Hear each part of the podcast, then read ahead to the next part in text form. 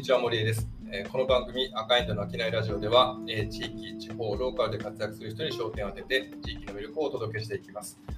えー今回の収録は、えー前回に引き続き、えーゲストの、えー大沢さん、山田さんに参加してもらってお届けしたいと思います。よはい、こんにちは、大皿です。山田です。ろしくお願いします。お願いしまお願いします。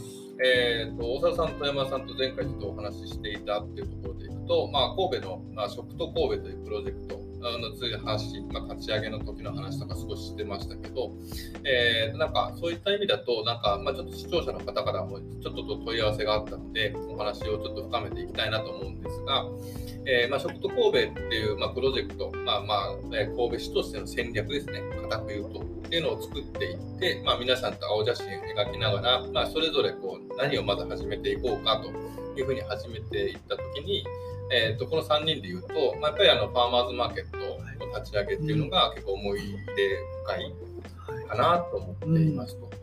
あのまあ、ファーマーズマーケットご存知の方もご存知でない方もちょっと簡単にご説明しておくと、えっとまあ、今でこそ本当にあの神戸のファーマーズマーケットっていうことでいうと、まあ、地方のサビーさんとかいろんなこう雑誌に取り上げられたりして、まあ、写真とかねそれこそ大沢さんもねいろいろいろんなところではい、飾ってますけど、まあ、神戸の一つの顔みたいになってたんですが、あのまあ、食と神戸と立ち上げた頃にあのさまあ、前回でお話ししてましたけどそもそも神戸で何作ってるのとか誰が作ってるのとかどんな時期に何が取れるのってそもそも知らないっていう話があってでそれをなんかこう情報を提供する場としても、えー作り手の人と、まあえー使い手の方々つなぐためのプロジェクトとして、まあ、本当に初めは実証実験という形でしたね。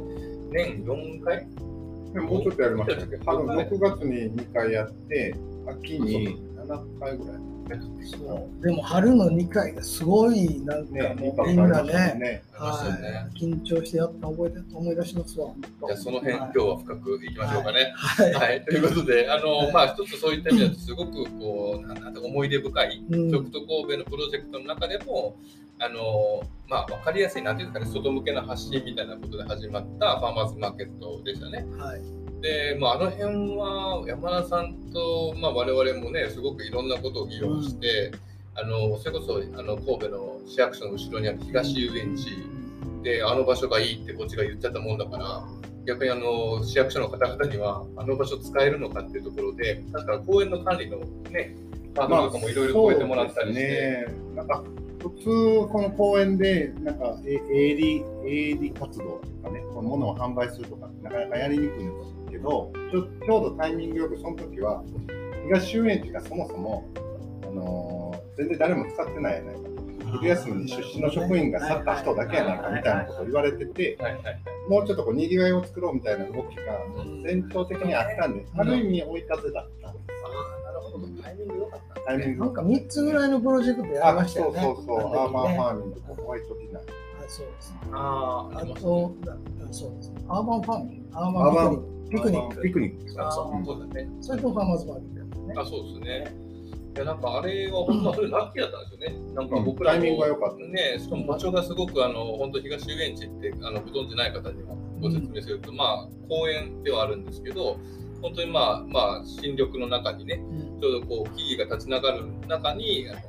まあ、テントを張ったり車を入れたりしながらファーマーズマーケットを作る、まあ、どちらかどちらか絵作り的にもすごくいい場所ででそこでまずやりましょうっていうのが決まってでそこからなんか逆に大沢さんたちともじゃあどうやったらなんかこれ実現できるんだろうねみたいな話をしててそれこそなんか大沢さんたちもあの他のなんていうんですかファーマーズマーケットとか、うんまあ、マルシェみたいなイベントってよく他にも出られてますよね。いやいや、そんなになかったですよ、当時は。はい。なんか、このファーマーズマーケットってすごい僕にとってもすごいターニングポイントみたいなことになってたんですけど、まあ、僕はまあプレイヤーとして、え農家としてここ参画させてもらったんですけども、やっぱり事務局の方々もすごいピリピリしてて大変やっただろうと思うんですけど、僕らはなんかすごい祭りの気分というかですね、すごい楽しみながらやらせてもらった思い出しますね。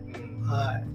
もう8年前ですか？ね、気がつけば、あっという間ですね。そうよねなんか懐かしいです。いやなんかそうですね、なんかちょっと思い出してきましたけど、うん。なんか当時あの、あの公園の中にさっきのあの商業的な使い方していいのかどうかっていう話もそうでしたけど、あそこってあの軽トラをそのまま中に乗り込むっていうね、技を繰り出しましたよね。なんか軽トラでそのまま販売するってあんまりこの世の中ではなかったです。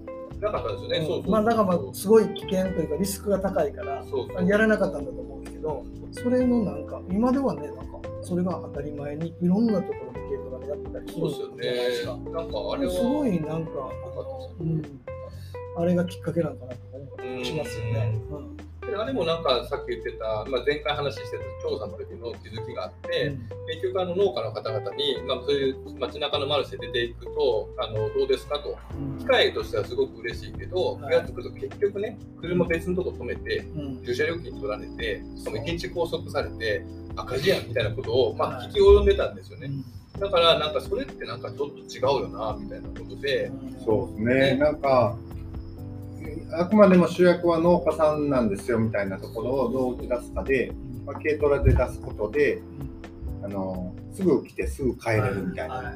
で、午前中っていう縛りもそこなんですよ。の午後から農作業ができるみたいな。ね。にしたりとか、なんか、まあ、その、単価も、単価というか、安いじゃないですか、野菜っていう、他の加工品。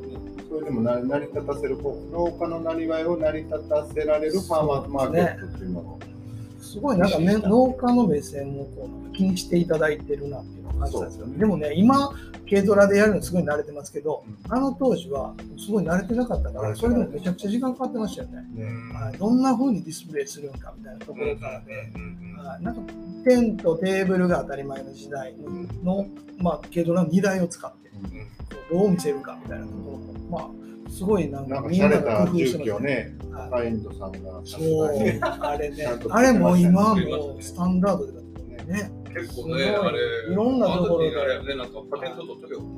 あれアーカインドさんがやったんですか？そうですよ、一応、あの、もともと軽トラで、あの、黒板というか、あれそう。と棚をどういうふうに作ったらできるかって試作品作って、皆さんに使ってもらったのが初めですけどね。まあ、本当ですね、なんか、そうですよねあれぐらいじゃパテント取れないと思いまやっぱり。ね。うんまあまあいいです、いいです。はい。結局、あの、こうダイいうためになってハツダイるハツとか。そうやね。確かえーに。な。ちょっと大きなそうでね。まあ、そういうちょっといろいろ思いを、そうですね、反省点もありながら、何の話？まあ、わかんない。けどまあ、そういう、そうですね。けどなんかそういった意味だと、まあ一つのなんか神戸の顔になったり、まあ本当になんか農家の方の人のためになったり、結局使い手の方々もね、あの実証実験ということで、なんか本当初め全然宣伝しなかったんですよ、あれ。そう。でも最初すごかったですよね。すごかった。い僕らも本当びっあくりして。あんな来たんでしょ？うやけど、初め、なんか広告費もないしって言って、もともとまあ、それこそ山田さんとか僕らとか、知り合いを、なんかそれこそ Facebook とかですよね、確かね。ねなんかとりあえず応募しようとしたら、結構な人数来てね。そうそう、当時、あのうん当時、なんか Facebook のそのファーマーズマーケットはいはいのローカル神戸うんうんページが神戸市役所の SNS で一番フォロワーが多かっいやた。ーやり始めた頃やったからね。ね、まあタイミング良かったですからね。あのでもすごいね、あの来ていただいた人もなんかすごい喜んでくれましたねいい感じでとか言って、まあ、喜んでいただいてたし、やっぱり何よりもそうですね、事務局の方々に頭が下がりますね、あれはね。はい。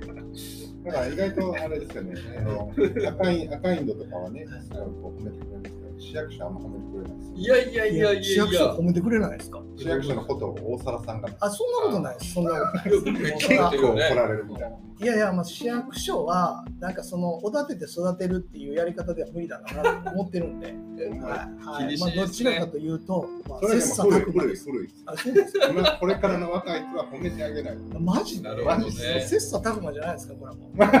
はいまあなんか鍛えね、ながら。まあ鍛えながら。いやけど本当僕行政の人って他の行政新町でも言いますけど、神戸市すごいですよ。山田さんチーム。他の行政の人と話したり、絶対言います。神戸市はもう本当に異色やって。いやそうだと思う。本当にそうだすと思う。ごいあの、うんみんなから神戸市でいいですねって言われます。うん特に農水さんもね。だから僕は甘やかさないですよ。でもね、神戸市の中で褒められてるわけじゃないっていうことは分かってああ、ますそうか、そうです。どんだけまあこのそれはちょっとそうですよね今後、まあそうそう。今後ちょっと反省ですよそう。外から褒めてもらわないと僕らまあそうですね。僕ら。モチベーションが上がらないそうですね。褒めて褒めてあわかりました。これからは神戸市を褒めるキャンペーンっていうことで、はい、やっていきましょう。わかりました。ありがとうございます。えー今回の商いラジオはいかがだったでしょうか？この番組では、えー地域、地方、ローカルで活躍する人に焦点を当てて地域の魅力をお届けしています。えーまた、当番組では SNS を通じて皆様からのご意見、ご感想などもお待ちしております。えーぜひ、ハッシュタグ、あきないラジオをつけてコメントしてください。えーそして、赤インドのことが気になった人は、ぜひ、えー神戸赤インドと検索して、弊社ホームページもご覧ください。えーそれではまた、えー赤インドのあきないラジオ、次回の配信でお会いしましょう。森江でした。大皿でした。山田でした。